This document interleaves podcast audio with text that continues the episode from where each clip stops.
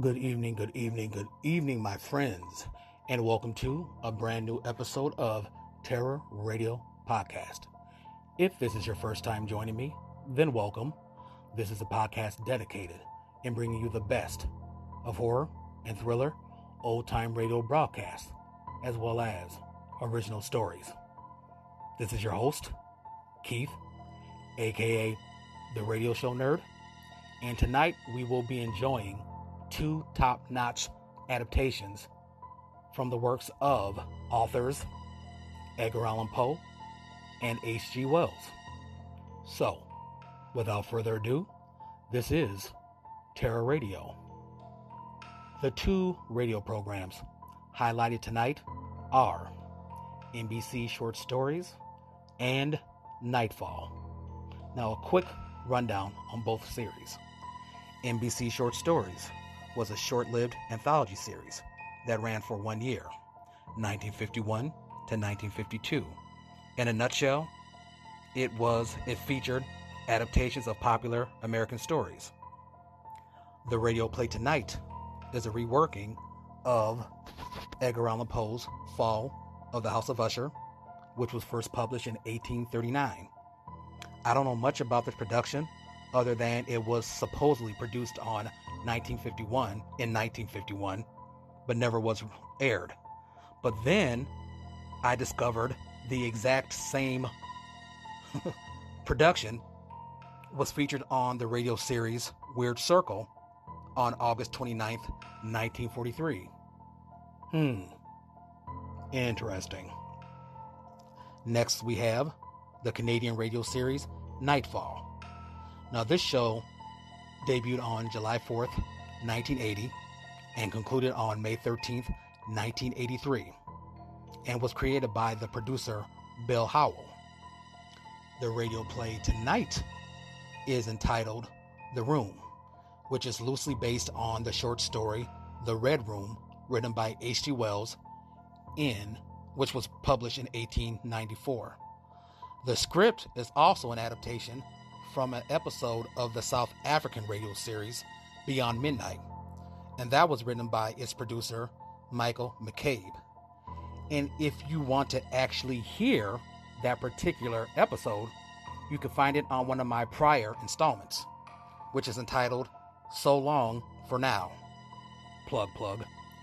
Now, this production was first broadcasted on March 6, 1981. So, you all know the drill. Sit back, turn down the lights, and listen to Fall of the House of Usher, followed by The Room.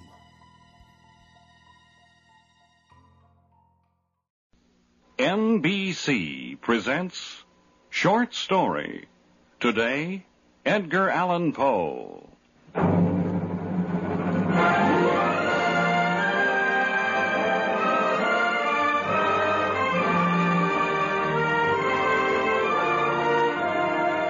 Today, a short story from Poe's Tales of the Grotesque and Arabesque, of fears of being buried alive, a classic from the mind and talent of Edgar Allan Poe. Our tale begins in just a moment.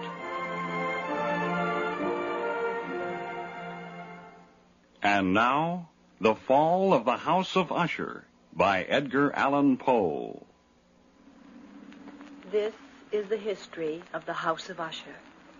I am leaving it as my last will and testament, because before this year is over, the cavernous tarn will close over the gables of our decadent home.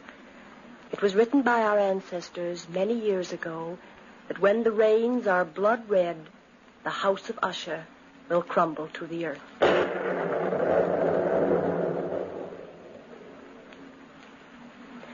There are three members of the Usher family living, two in direct descent, the Lady Madeline and her twin brother Roderick. I was engaged to marry Roderick long before I knew my cousin. It is the custom for the Usher family to intermarry. The Lady Madeline has been confined to bed these many weeks, waiting for death, waiting for the last days of her life to pass quietly.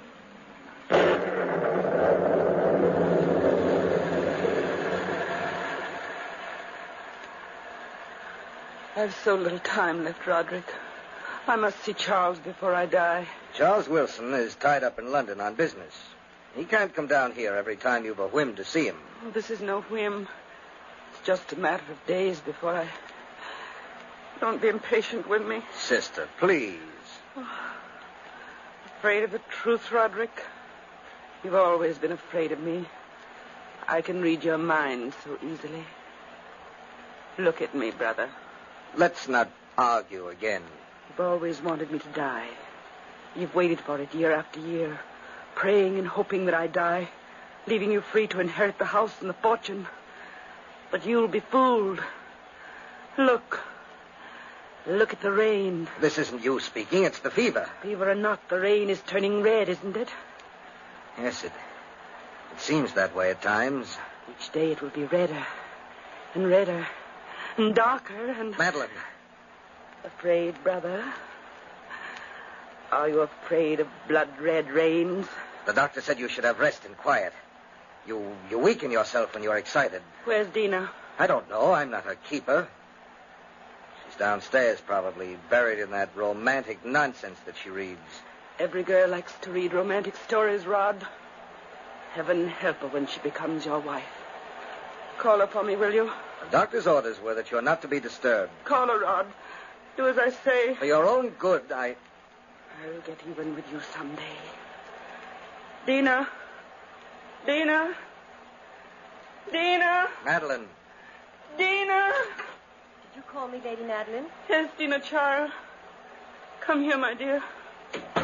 Is there something I can do for you? Yes. I want to see Charles Wilson before. Before I die. I told you he was busy, Maddie. Tell Talbot to hitch up the coach and four, Dina. Go to London tonight. Tell Charles. I must see him right away. Bring him back with you. I'll not have Dina go out in this weather. But Rod Dina, please go. Don't listen to Rod. Do this for me. I will not have strangers dragged into our family secrets. Charles Wilson is no stranger. He's the only one who knows the secret of the house of Usher. I don't like leaving you, cousin. The doctor will be here shortly. Hurry, my dear, and bring Charles back. I forbid it, Dina. If I don't see Charles tonight, I'll be buried alive. Not able to live. Not able to die.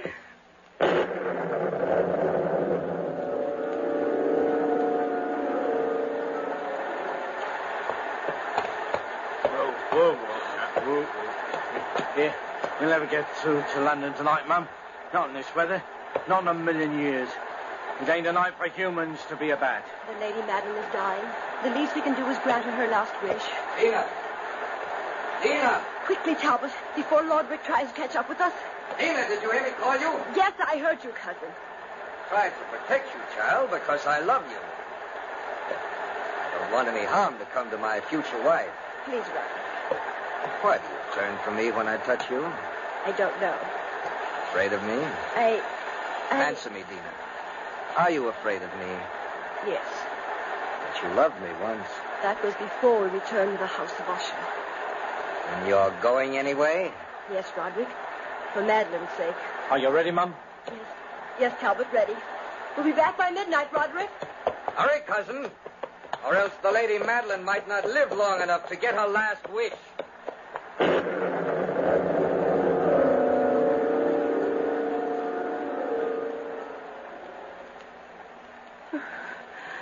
Did she leave, Roderick? Yes. Madeline, why don't you confide in me? Why must you call in strangers when you know how it humiliates me? I can't trust you, Roderick. Ever since we were children, you've kept one secret from me. What is that secret, Madeline? That's one thing you'll never wheedle out of me. what is that secret, Maddie? Leave me alone, brother. I'm ill. You're dying, Madeline. You know you're dying. A secret won't do you any good. Now, what is it? Please, Roderick. Tell me, Madeline, or you won't live to die the way you think you will. Have. Tell me, or by heaven, I'll force it out of you.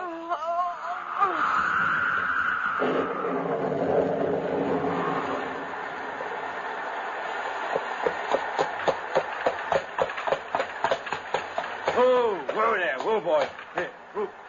Uh, this is his house, Mum. Thank you, Calvin.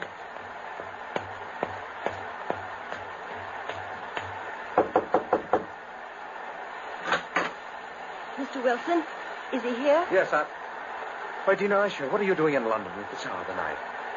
Come in, my dear. The Lady Madeline sent me. Great heavens, child, your clothes are drenched. Come on in. I'll fix you some hot tea. Oh, we haven't time, Charles. Madeline wants to see you at once. Please come with me right away. The doctor doesn't think she'll live through the night. Madeline? Dying? Oh, she's been ill for months. Charles, you wouldn't know her anymore. Why didn't you let me know before this? Roderick wouldn't let me. Roderick? But why? I can't explain now, Charles. Believe me when I say it's important that you come at once. Talbot's waiting outside. I'm frightened for Madeline. We've got to be back by midnight.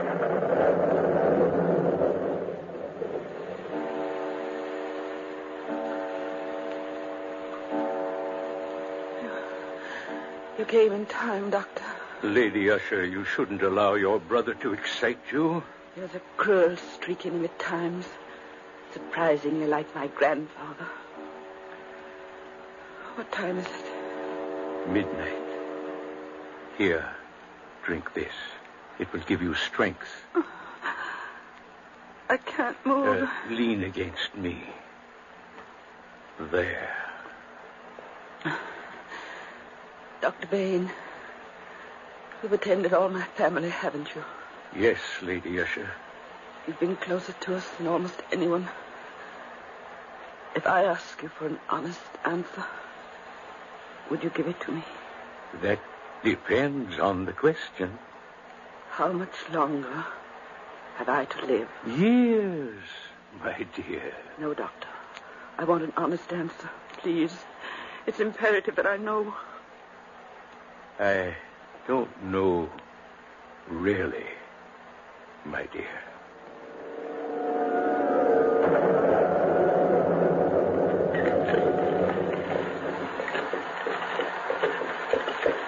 Hurry, Talbot. Please hurry. I'm going as fast as the horses can go, Mum. Give me up. Give me up. Faster, Talbot. We won't accomplish anything at all if you lose self-control, Dina. Oh, I'm sorry, Charles, but I've the most dreadful foreboding. Foreboding. I thought Madeline and Roderick were as close as brother and sister could possibly be. They were until about a year ago. What caused the change? Well, I'd been living at the house of Usher for about four months, and Roderick suddenly became, well, nervous, jumpy. He'd lock himself up in his room for days. He was morbid, frightfully morbid. Sounds like a depression of spirit. Oh, it went deeper than that. Madeline fell ill at the same time. And then, the horrible reddish rains began to fall. Red rain. Dina, really. Oh, you'll see. The first day those rains began to fall, the rift between Madeline and Roderick widened. Until now, their hate is a living thing. It fills the house. They seem to be battling constantly for possession of each other's soul. Charles, look. Look ahead. There's the house. And the rain. Look at the rain. Yes. Red rain.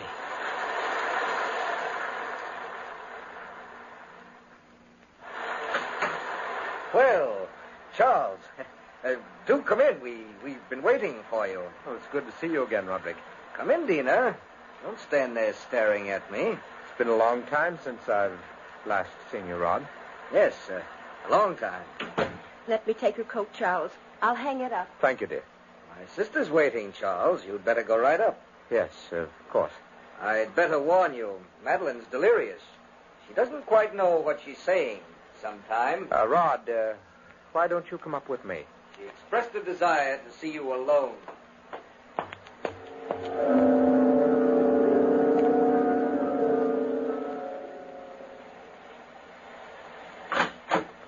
Charles. Oh, Charles, I'm so glad you came. I had to see you alone. Madeline, don't try to sit up. You'll only weaken Sit yourself. Sit over here, Charles, next to me. You're the only person I can trust, and you must promise to do exactly as I say. Of course, of course. Oh, remember what I told you years ago. Remember about Roderick and me. I told you then that he and I were more than twins. Well, that was just childish fancy. Oh, I wish to God it were. But those suspicions have all been proven these last few months. Roderick and I are, are only one person, not two. We have two earthly bodies, but we share one soul. When Charles and I were born, our shoulders were attached. The day of our birth, we were separated. Well, that doesn't necessarily mean you share one soul. I've never been able to feel anything for myself. His thoughts are my thoughts. His tears are my tears. His weaknesses are mine. Don't you understand, Charles? Are you sure of this, Madeline? Positive. His mind has the initiative. He doesn't respond to my emotions. Because I have none. None. I'm cold without him. Don't you see my earthly body is wasting away? But my soul is not my own. As long as he's alive, Charles, the power of his life will keep me living. Madeline, Lady Madeline, you mustn't even think of it. Oh, it's true, though. I'll have a living death. I'll be buried alive, unable to live, unable to die. Madeline. That's why I called you here. Promise me now, Charles. You'll never allow my coffin to be sealed. Keep my body in this house. You must rest, Madeline. Stop talking Do you death. promise, Charles? Promise. Yes, yes, of course I do. Don't tell Roderick, Charles, ever. He'll seal me in my tomb alive. Madeline, my, my dear. Every mortal is entitled to his own soul. If I can't rest in death, if, if I can't rest in death, I'll return from the grave and take him with me.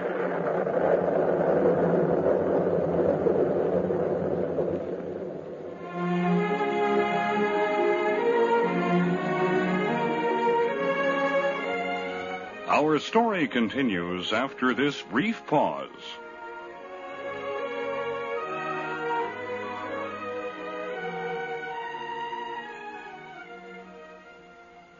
And now, back to today's short story.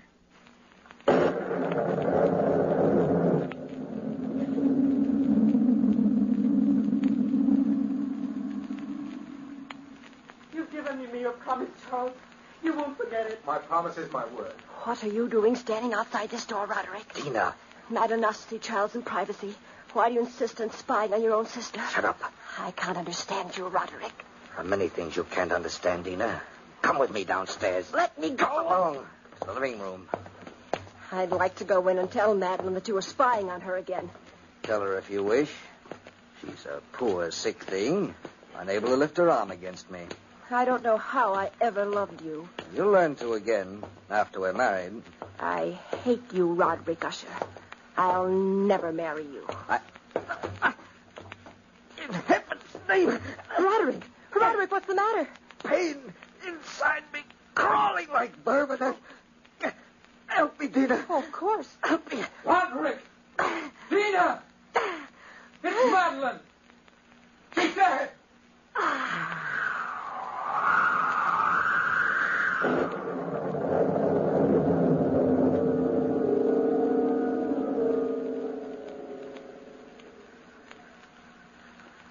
Here I am, Madeline, beside your bed. You're dead, Madeline. Dead. Two people fought for the possession of one soul, and you've lost.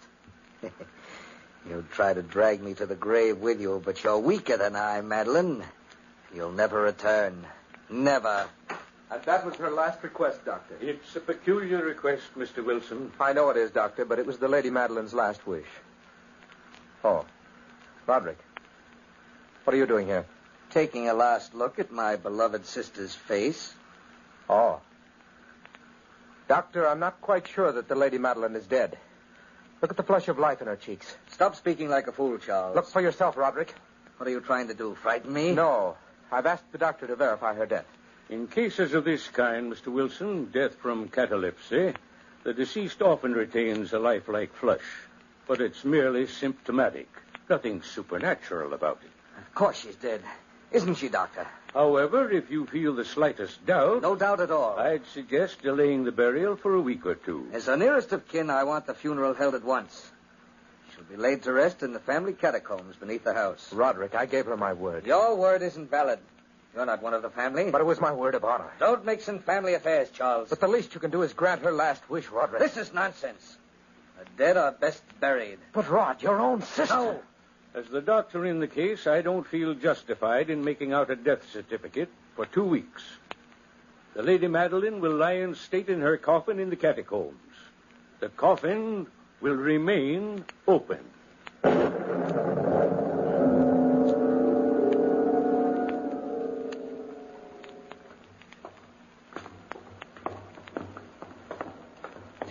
30 years, these catacombs have been unused. Look at the walls, Dina. Time has encrusted them with niter. It's cold in here. Cold and damp. Let's take the coffin this way, Talbot. Watch out, Charles. Don't fall. Be careful. The catacombs have always been soft with slime and niter. Hard to breathe in here at times, isn't it? Where's the room, Roderick? Ahead. At the end of the corridor. Are you positive we can keep a fire burning in there? Yes, Charles. Uh, Talbot, Yes, sir. Did you start the fire? Oh, yes, sir. I did that early this morning. The room ought to be warm by now, sir. Talbot's a dependable man. He starts warm fires to bring life to death. Roderick, how can you act like that? Your own sister. Yes, my own dear, beloved sister. There, Charles. Look ahead of you. A tiny room at the end of a corridor. The fire is blazing. Careful. Careful with the casket. We'll place it on the table. Center. All right, sir. We can place it down. Yes, eh. Yes, Talbot. Down there. I know that my Redeemer liveth, Rest in peace. and that sister. he shall stand at the latter day upon the earth. And though this body be destroyed, yet shall I see God, whom I shall see for myself, and mine eyes shall behold, and not as a stranger. We brought nothing into this world, and it is certain we can carry nothing out. The Lord giveth, and the Lord hath taken away. Blessed be the name of the Lord.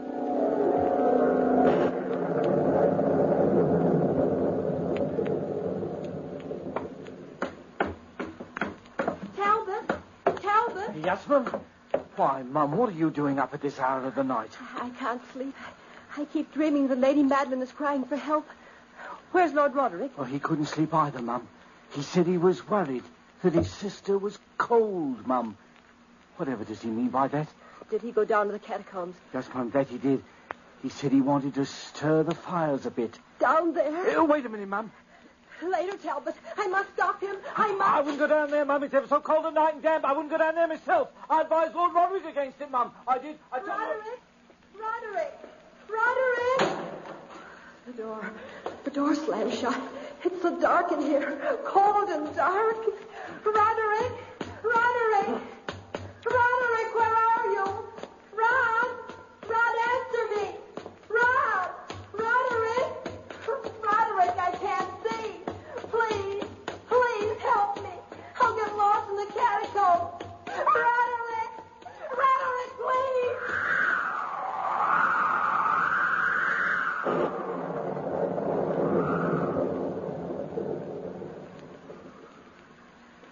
I don't like these goings on at all, I don't. People dying and not getting themselves properly buried. It ain't normal. No, that it ain't. Talbot. What? Are you up too, Mr. Wilson? Don't nobody sleep proper in this here house? Where are Miss Dina and Lord Roderick Talbot? Well, I was sitting here as nice as you please, sir. But where is Miss Dina Talbot? Well, yeah, that's what I'm getting to. I was drinking this here cup of tea when Lord Roderick comes in a little past midnight, or uh, was it a little before midnight? Where is he? Uh, well, well, I'm getting to that. He comes in and he says he does. He wants a flame. Yes? Yeah. He says as calm as you please. He wants to go down and keep his sister from getting cold. And Miss Dina? Well, as for her, she came down a little later and said she dreamt that the Lady Madeline was calling to her. So she follows Lord Roderick to the catacombs. It ain't proper, sir. It ain't proper.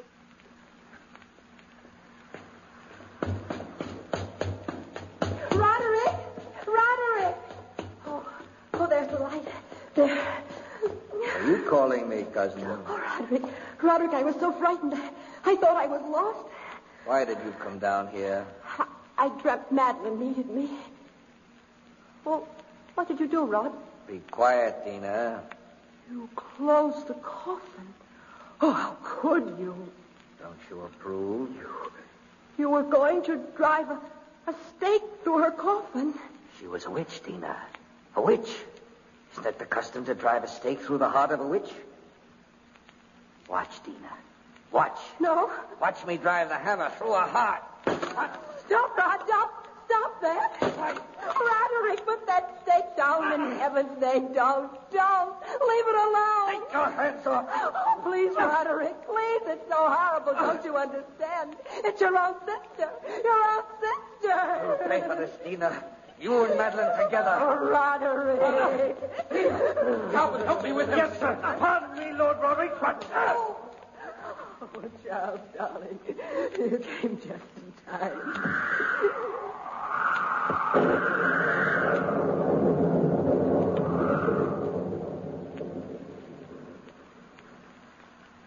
He looks like he was dead, sir. Lying there on the sofa. No. No, he's beginning to stir. Keep bathing his face in cool water, dear. Ah. He'll be all right. I'm afraid the shock of Madeline's death is too much for him. The shock of her death, and ah. the constant fall of the rain. It's getting redder all the time, Charles. Ah. Yes, it is. That's just an electric phenomenon. Oh, Don't try to move, Roderick. oh. It's you, Dina. You again. Lie still, cousin. You'll feel better in a little while. You're both fools. You shouldn't have stopped me. She's a witch. Don't you understand? No, no, Roderick. Listen. Listen, Charles. What? Can't you hear it? What are you talking about? Listen. I told you once my hearing was super acute. I can hear a heart beating. You're overwrought. Suppose I go for the doctor, Rod. He'll give you a sedative. No, no, don't leave me. But you need your sleep. Of course you do. All this horror tonight will pass over when the morning comes and those infernal rains clear. It's not in my mind. She's coming. She's coming for me. I can hear her in the catacombs. Listen, Charles, listen. Roderick, please believe me that you're simply overwrought and emotional. I've got to get out of here. I must leave at once. She's coming for me. Coming. She swore she would. I know she did. I overheard. I overheard her talk with you, Charles. Roderick. Cousin, no, you're hearing things. Now listen. I can't hear anything. She's leaving the catacombs now. Listen, Charles. Don't you hear her breathing? Can't you hear her footsteps? Her sighs? She's in the hallway, Charles. In the hall. Help me, Charles. Help me, Charles. Roderick. She's coming closer. Faster. Faster. Her feet are on the stairs. One by one, she's coming up those stairs. Listen, you can hear her now, can't you? You can hear her now. Charles, look out the window. The rains are blood red. She's outside the door. Listen. Listen, cousin, listen. Madeline! No, sister. No. Leave the house of Usher, Charles. You and Dina, leave this cursed house at once. The rains are blood red, and I've come to reclaim my soul. Madeline. No. No. And you, Roderick, you will be soulless forever.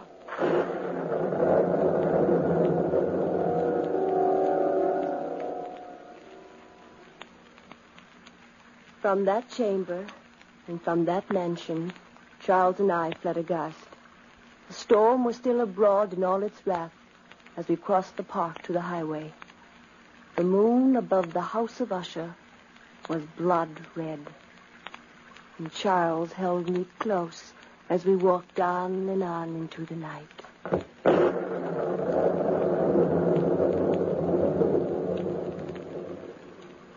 Dina, my darling. Don't look back. The house has crumbled to the ground. Crumbled into the cavernous tarn. Charles. Little Dina. You'll always be safe with me.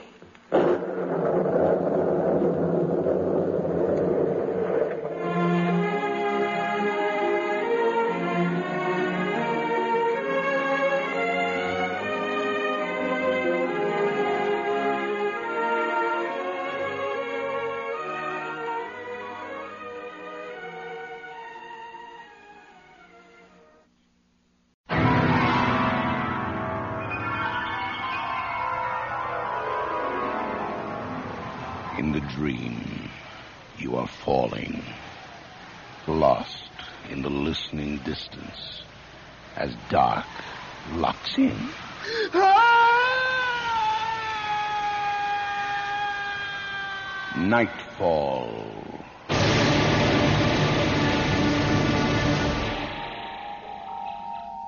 Good evening. I would like to reassure those listeners with tendencies towards claustrophobia that tonight I will be especially careful to take care of them. The play, adapted from a Michael McCabe short story by leading player Graham Haley, is called The Room. Welcome. Uh,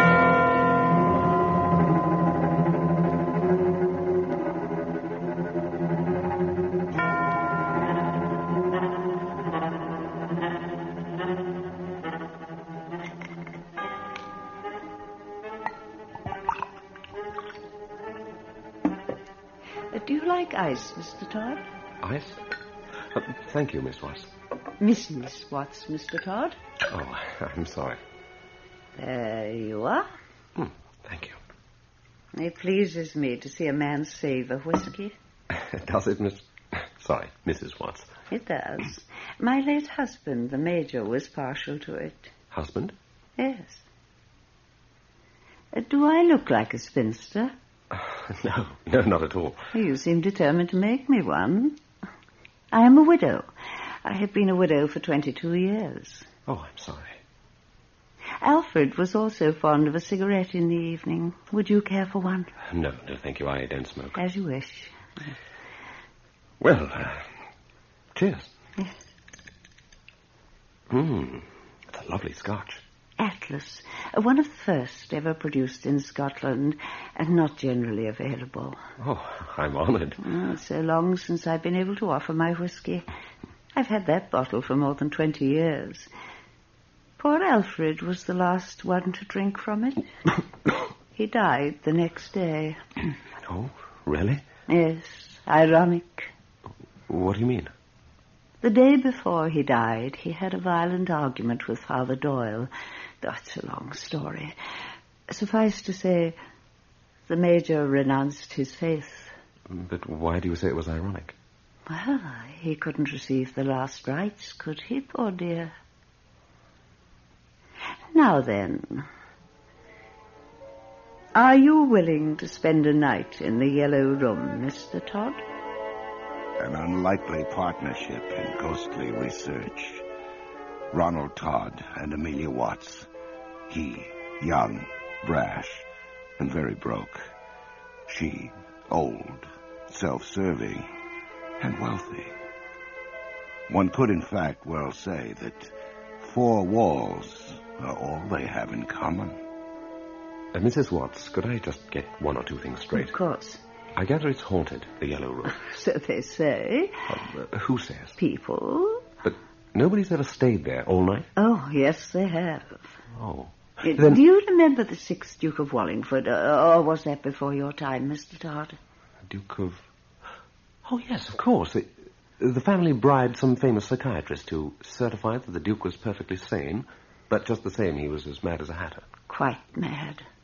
But he was as sane a man as one could wish to meet once. But that was before he spent the night in the Yellow Room. You mean he... Uh, The, the Duke... haunter and the haunted, every man's history of ghosts and ghosting. He wrote those books, Mr. Todd. He lived and dreamed the spirit world. He was a, a hunter of ghosts. And he came here. He came. He stayed in this house, in the north wing, in the yellow room. One night he spent six and a half hours there. By morning, he was quite mad. My God. Then there was Captain Bletchford of the Fourth Hussars. He was found in the rose bushes forty feet below, leapt through the window.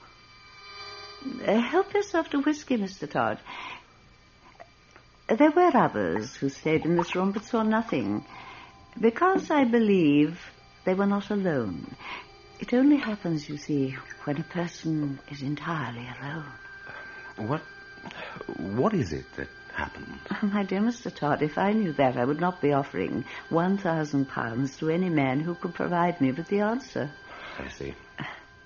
No one who has spent a night in the yellow room has been the same the next morning. Transformed. Mrs. Watts, um, I must tell you, I, I'm not impressed by psychic research, and I have no superstition. Ah, you are brave. I'm an atheist. So are the others. You mean... The Duke and Captain Bletchford. Well, I, I wasn't always. I was brought up a Christian. Uh, now I'm uncommitted, I'm afraid. You're afraid? Just a figure of speech. I, I'm not afraid. For a thousand pounds, I'll spend a night anywhere. I see. One thing, though. If nothing happens, I'll have nothing to tell you, will I? Well, in that case, you will receive one hundred pounds just for your trouble. Not an unreasonable fee for eight hours' sleep, Mr. Todd. Uh, no, but... Uh, but I warn you, if nothing happens, don't invent. I shall know. I am an honourable man. Good. Well, having settled that... I, I wonder if you'd mind telling me just why you're so curious, Mrs. Watts. What do you want to find? I am an old woman. I have lived a long and wonderful life. But soon I shall die. I hope not. If I should be taken tomorrow, God forbid, I would go to my grave a, a disappointed woman. Never knowing what evil dwells in the yellow room. There's going to be a storm. Yes, yes, the air is stifling. Um, why haven't you spent a night in the yellow room yourself, Mrs. Watts? Ten years ago, I did. I went into the room and locked the door, had my rosary with me. Unlike yourself, Mr. Todd, I have a very strong faith. And? After 15 minutes, I unlocked the door and let myself out. Why? Mr. Todd, I did not ask you here to question me. And may I remind you that you have come to earn, if you can, a thousand pounds? Yes. For that sum, you have a job to do. Quite right. After the job is finished, I shall question you. That is our working arrangement. Uh, would Sunday suit you? Yes, Sunday will suit me fine. After all, you won't be in church. But you must meet Father Doyle. Oh, one thing I forgot. I shall lock the door to the yellow room once you are inside and settled. It will not be opened again until eight o'clock on Monday morning. No matter what happens.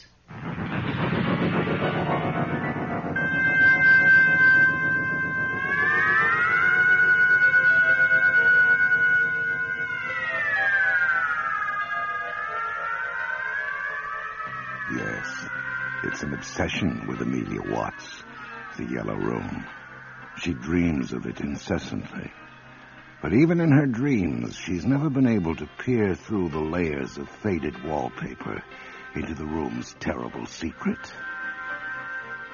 But enough of introductions. Let's find out for ourselves.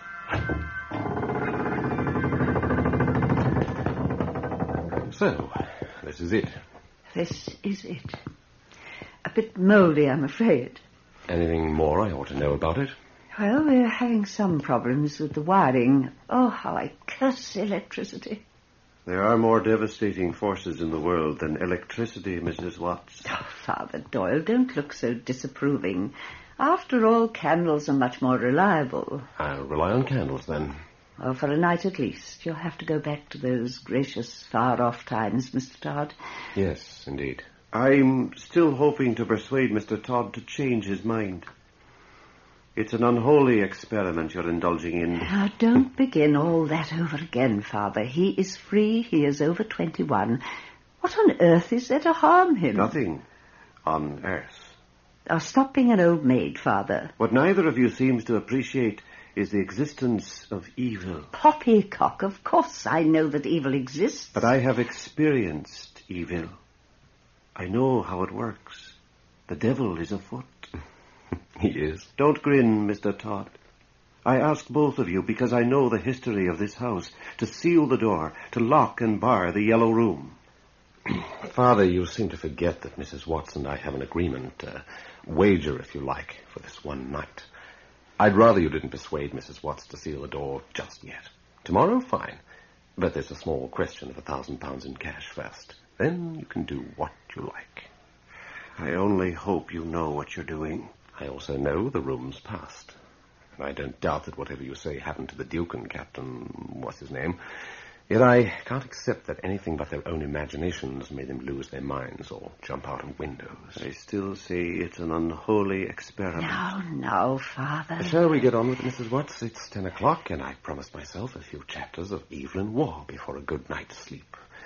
Looks like a splendid oak bed. Ah, the sheets have been aired, and the pillow is as soft as snow. And you won't have to worry about ending up in the rose bushes. The rose bushes? We had the window barred, Mr. Todd. Well, I haven't come here for the view, have I? Now, Mrs. Watts, Father Doyle, if you don't mind, this is my room for the night. And according to you, my lady, the ghost does not walk unless the watcher is alone.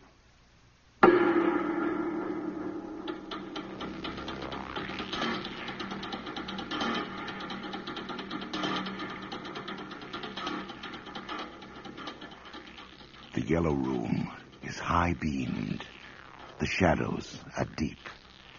Light comes from only two candles. One is behind a great oak bed above the head of the man who sits reading a novel by Evelyn Waugh. The other candle is on a small table to the right of the door. The yellow room is deathly silent.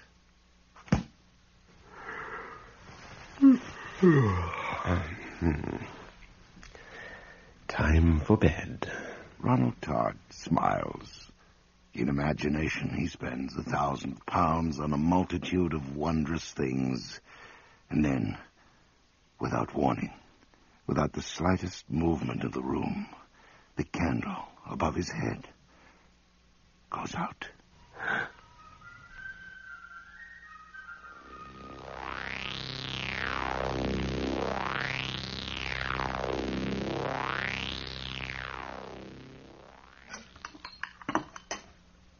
Father, Ah, thank you.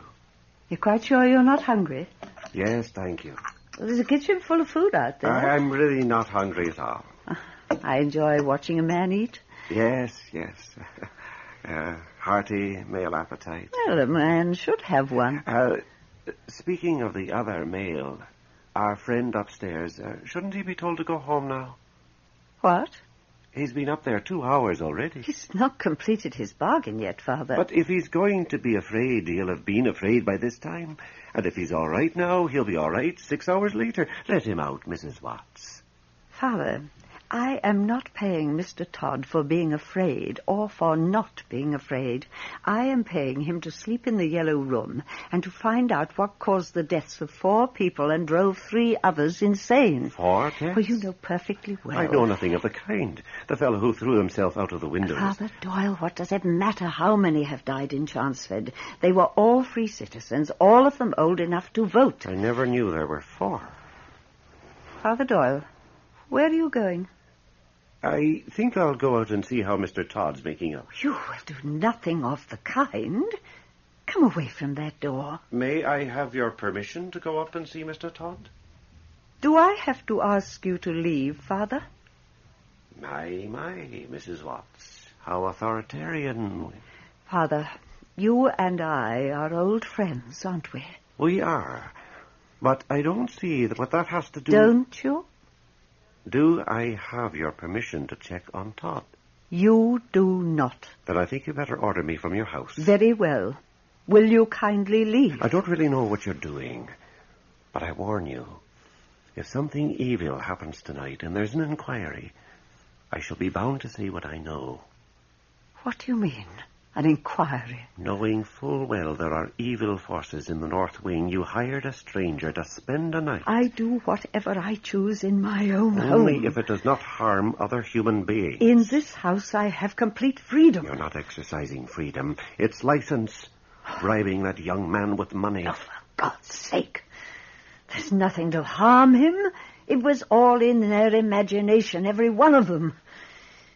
All merely imagination, eh? Then what can Mr. Todd possibly tell you that's reliable? He can tell me what he experiences. Or imagines he experiences? Father, do atheists sleep well?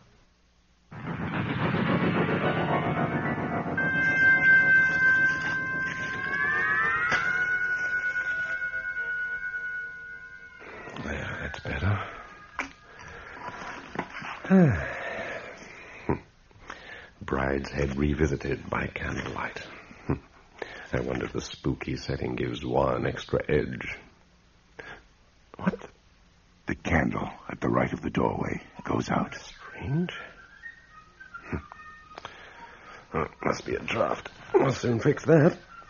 The candle behind the bed goes out. Damn, it's pitch black. He begins to feel his way around the wall.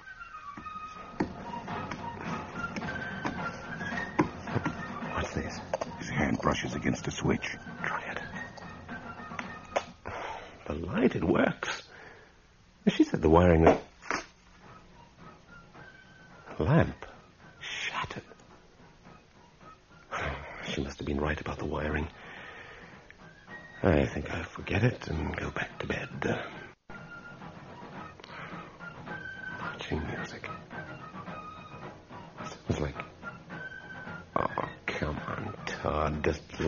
Bloody match. Yeah, that one's lit. Now the candle behind the bed. But before he reaches the bed, the room is shrouded in darkness as the candle by the door is again extinguished. Oh, ruddy candle just blew out. Well, I don't need it anyway.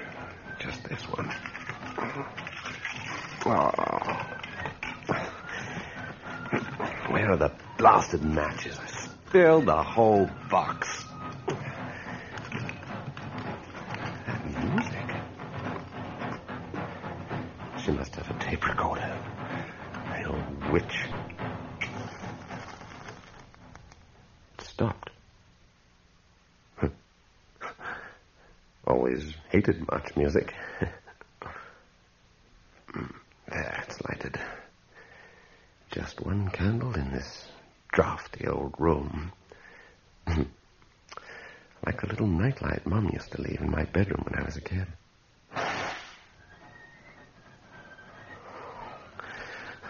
Stop that damn music!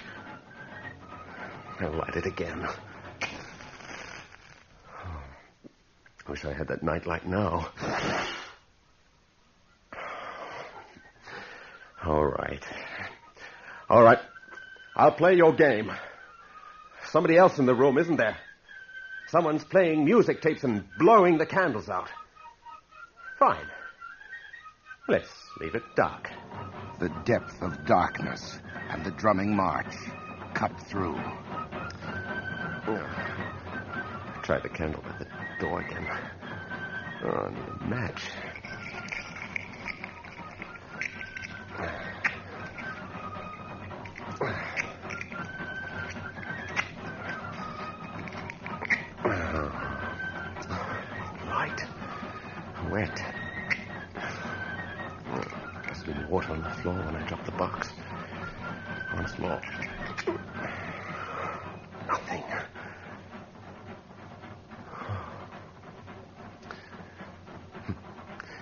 Was a brave old soldier at the Battle of Waterloo.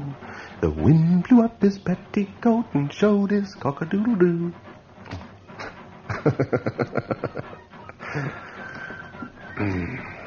Where's the blasted bed? Just make it back to... The bed's gone. This is crazy. What, what could it... All right, Mrs. Watts, you win. Built a trick room, didn't you? A maze with air vents and loudspeakers. Todd, get your bearings. You're an old Boy Scout. And in the blackness, like a blind man, he walks cautiously, his arms groping in front of him. The way feels clear. He bumps into nothing. Straighten up, Todd. Look sharp. Who's that? Sloppy, Todd. Very sloppy. Smarten up, boy. Where are you? Can't have any slackness here. Come along into line. Very good. Nice trick, Mrs. Watts. A tape machine, too. Hmm. Who's he supposed to be? Your husband, the major? She is not listening. And there's no tape machine. But you're right on one count. I am the major. Oh, sure. Sure, of course you are. If only I had some light. Some of us refuse to see the light. What do you mean, us? Get hold of yourself, Todd. You're talking to an empty room. Us? Those of us in purgatory, Mr. Todd. Huh, rubbish. Where are my matches? There must be a dry one somewhere. Let go. Damn you, Major. Those are my matches. Now give them back. Do you hear me, Major? Give them back. So, you acknowledge me, after all. Never. You're a fraud, whoever you are. Not a fraud. A ghost, to be precise. I don't believe in ghosts, or spirits, or the living dead, or the devil, or any of that bunk. What do you believe in? Nothing. What's your game? What do you want? A favor. A little one. I only want your faith. I have no faith. Pity. Even if I had, I wouldn't help you. No pity.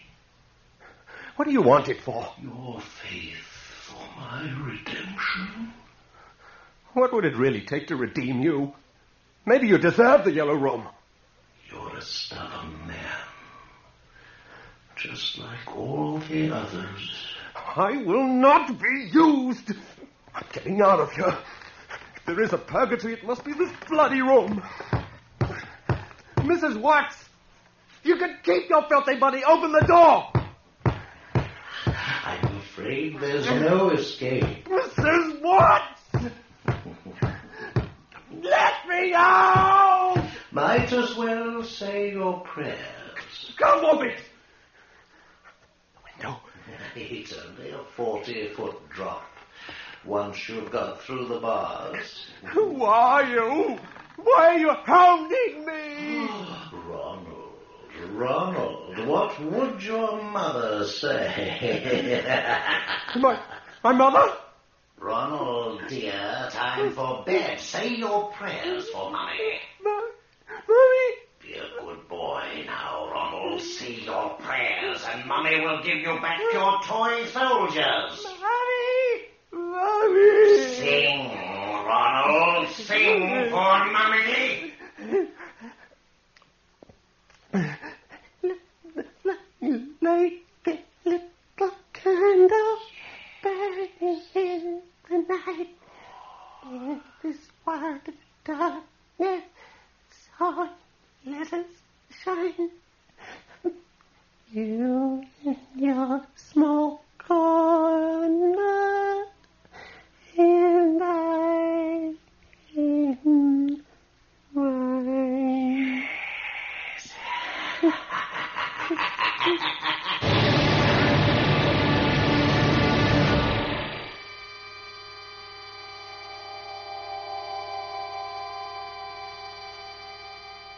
You always were a nosy old devil, Father Doyle, uh, saving your reverence, No, no. You always were. You just hide your nosiness under a cross. I woke you sharp at 7.30 because I was concerned for his safety. Of course. Open the door to the yellow room, Mrs. Watts, quickly. Yes, yes, Father. Be patient. Good morning, Mr. Todd. Would you like some tea? Give me the keys, woman. In all decency, I have to warn him we're There's no time for niceties.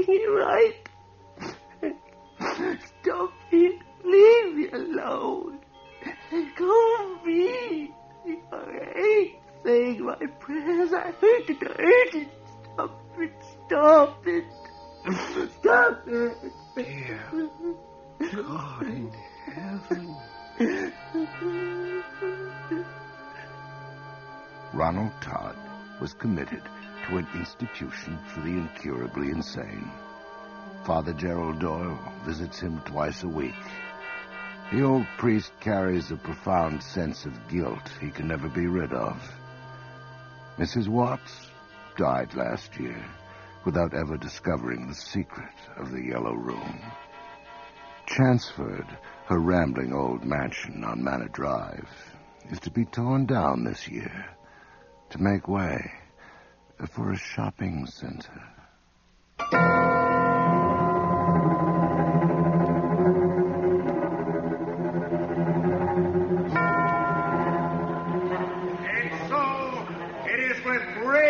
Pleasure that I declare the Chanceford Mall officially open.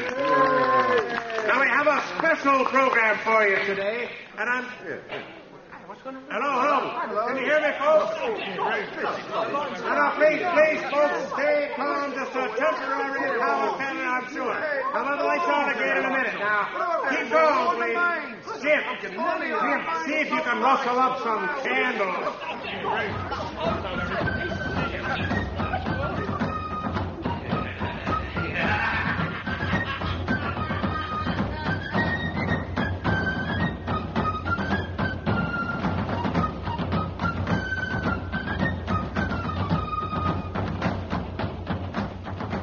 Have just heard The Room, the Michael McCabe story dramatized for radio by Graham Haley. Graham Haley was also featured tonight in the role of Ronald Todd, with Moya Fennick as Mrs. Watts, Colin Fox as Father Doyle, and Chris Wiggins as the Major. John Stocker was the shopping center MC, and vicarious narration was provided by your series host, the mysterious Luther Kranst. Our recording engineer is John Jessup, with sound effects by Bill Robinson. Our production assistant is Nancy McElveen, and the series story editor is Earl Toppings. Nightfall is produced and directed for CBC Radio by Bill Howell. That's the show for tonight. I want to thank you all for listening. And remember, you know what? Let me say this real quick. Before I receive another email or comment chastising me for implying that Nightfall is a part of the golden age of radio era, I get it.